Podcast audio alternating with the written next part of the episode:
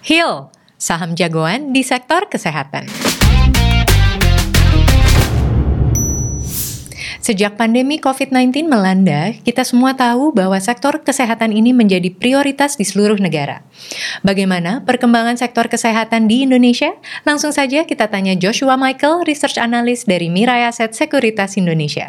Hai Josh. Hai Al, hai sahabat Mirai Asset. Nah, bisa diceritakan dong kali ini kita akan membahas saham sektor kesehatan yaitu saham apa nih? Ya, jadi hari ini kita akan membahas saham Media Loka Hermina dengan kode saham HIL. Oh, Oke, kode sahamnya menyembuhkan ya. Iya, betul. Nah, tapi sebelum kita ngomongin sahamnya, mungkin bisa nih dikasih sedikit gambaran bagaimana sih perkembangan sektor kesehatan di Indonesia ini sendiri.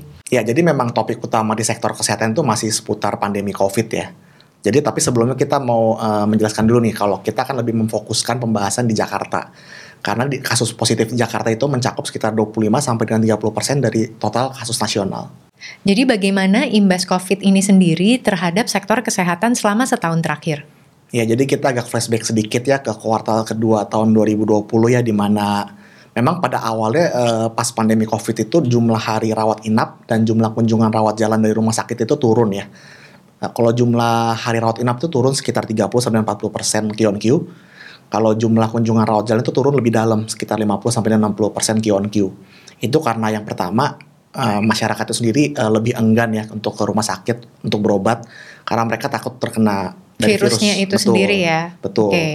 Dan kalau yang kedua, kalau kita lihat kan uh, di awal-awal pandemi, pemerintah tuh cukup responsif ya dengan mendirikan uh, rumah sakit uh, di Wisma Atlet ya. Hmm. Dan jadi awal-awal um, pasien yang terkena COVID itu beberapa untuk memilih Di karantina di. Wisma Atlet ya. Betul. Oke. Ya, jadi kan seperti kita ketahui bersama kalau uh, rumah sakit darurat di Wisma Atlet itu kan disubsidi oleh pemerintah ya. Jadi uh, menarik uh, masyarakat yang terkena COVID untuk berobat di sana.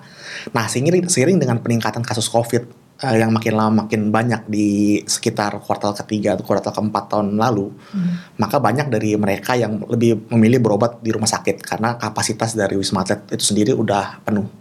Tadi sempat disebutkan kalau jumlah kunjungan dan rawat inap di kuartal 2 2020 ini menurun, tapi bagaimana di kuartal 3 2020-nya nih?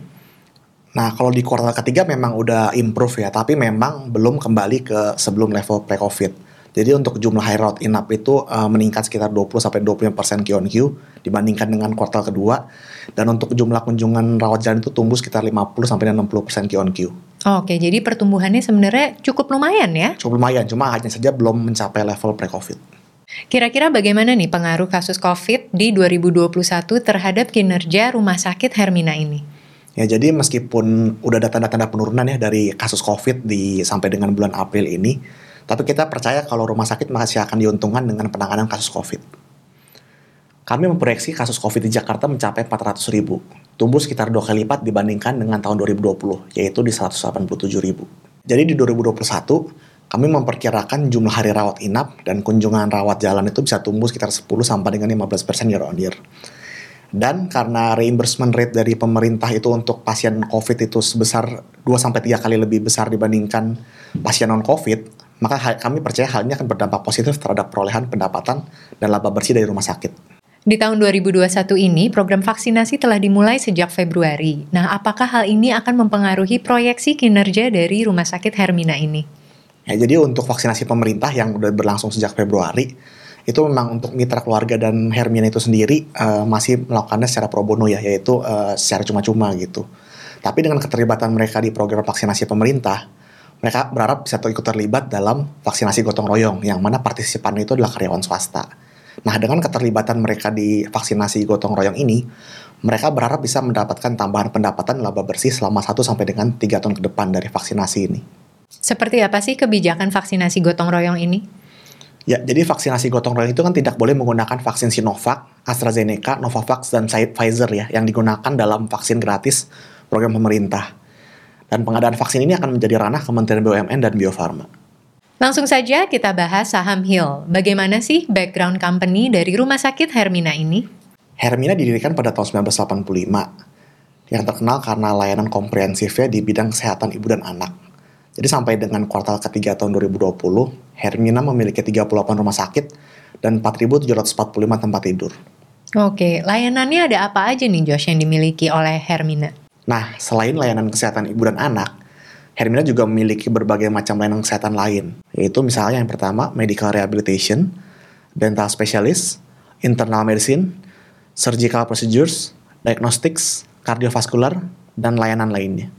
Selain itu, Hermina juga menerapkan dokter partnership model, di mana beberapa dokter spesialis memiliki kepemilikan di setiap rumah sakit. Hal ini dapat membantu Hermina untuk menarik dan mempertahankan dokter berkualitas. Selain itu, Hermina juga merupakan salah satu rumah sakit pertama yang menerapkan JKN di rumah sakitnya. JKN ini maksudnya adalah BPJS ya? Iya, betul. Harga saham Hill selama setahun belakangan ini hampir mencatatkan kenaikan hingga 100%. Nah, faktor apa nih yang mendorong hal tersebut terjadi? Ya, jadi yang pertama, karena meskipun saat ini sedang ada di tengah pandemi, uh, kinerja keuangan dari Hermina itu sendiri bisa dibilang cukup bagus ya. Jadi di kuartal ketiga, pendapatan mereka bisa tumbuh 7% year on year, dan laba bersih tumbuh 25% year on year. Hal ini didorong oleh kenaikan pendapatan per hari rawat inap yang tumbuh 17% year on year. Yang kedua, dengan tren kasus COVID yang terus meningkat sampai dengan kuartal pertama tahun 2021, hal ini tentunya akan berdampak positif terhadap perolehan pendapatan laba bersih dari Hermina. Dan yang terakhir, beberapa corporate action seperti shares buyback dan private placement juga ikut membantu memberikan sentimen positif bagi harga saham Hermina. Bisa diceritakan lebih detail terkait private placement yang dilakukan oleh manajemen Hill? Nah, jadi di akhir tahun 2020 kemarin, Hermina telah menerbitkan 5 juta lembar saham baru dengan standby buyer itu perusahaan investasi asal Singapura. Nah, dengan harga pelaksanaan private placement itu sebesar 4.000 per lembar, nah Hermina itu mendapatkan sekitar 20 miliar rupiah yang mana digunakan untuk belanja modal dan kebutuhan modal kerja. Bagaimana dengan strategi shares buyback nih? Sebenarnya apa sih yang melatar belakangi strategi buyback shares ini? Ya, jadi buyback itu udah dilaksanakan sejak bulan Februari kemarin ya, dan akan berakhir di bulan Mei. Oh, jadi gradual ya, Betul. jadi bukan sekaligus ya, Betul. tapi bertahap. Tapi Betul. kenapa nih? Nah, shares buyback ini sebenarnya udah dilaksanakan sejak bulan Februari kemarin ya, dan akan berakhir sampai dengan bulan Mei. Nah, nilai nominal itu sendiri ditetapkan maksimum di 80 miliar, dengan jumlah saham maksimum itu sebesar 19 juta lembar saham. Nah, untuk harga pelaksanaan buyback sendiri itu ditetapkan maksimum sebesar 4.800 per lembar. Dengan shares buyback ini, Hermina berharap dapat menstabilkan harga saham mereka. Dan juga ke depannya, jika mereka membutuhkan tambahan modal, mereka dapat menjual saham treasury tersebut. Inisiatif buyback ini sendiri juga dapat menjadi tanda bahwa sebenarnya manajemen Hermina itu melihat bahwa harga saham mereka masih di bawah nilai wajar. Jadi biasanya pelaku pasar ini menanggapi positif hal tersebut. Bagaimana proyeksi Mirai Aset terkait pertumbuhan revenue dan laba Hermina di tahun 2021 ini? Di tahun 2021, kami mengestimasi pendapatan untuk tumbuh 29% year on year, dan untuk laba bersih bisa tumbuh 25% year on year. Oke, okay, final questions nih. Bagaimana dengan valuasi saham Hermina di saat ini? Nah untuk saat ini Hermina diperdagangkan pada PI 2021 sebesar 32 kali dan EV EBITDA 2021 sebesar 12 kali. Oke, okay, thank you so much Josh atas analisa beserta insight saham Hill ini. Sama-sama Al.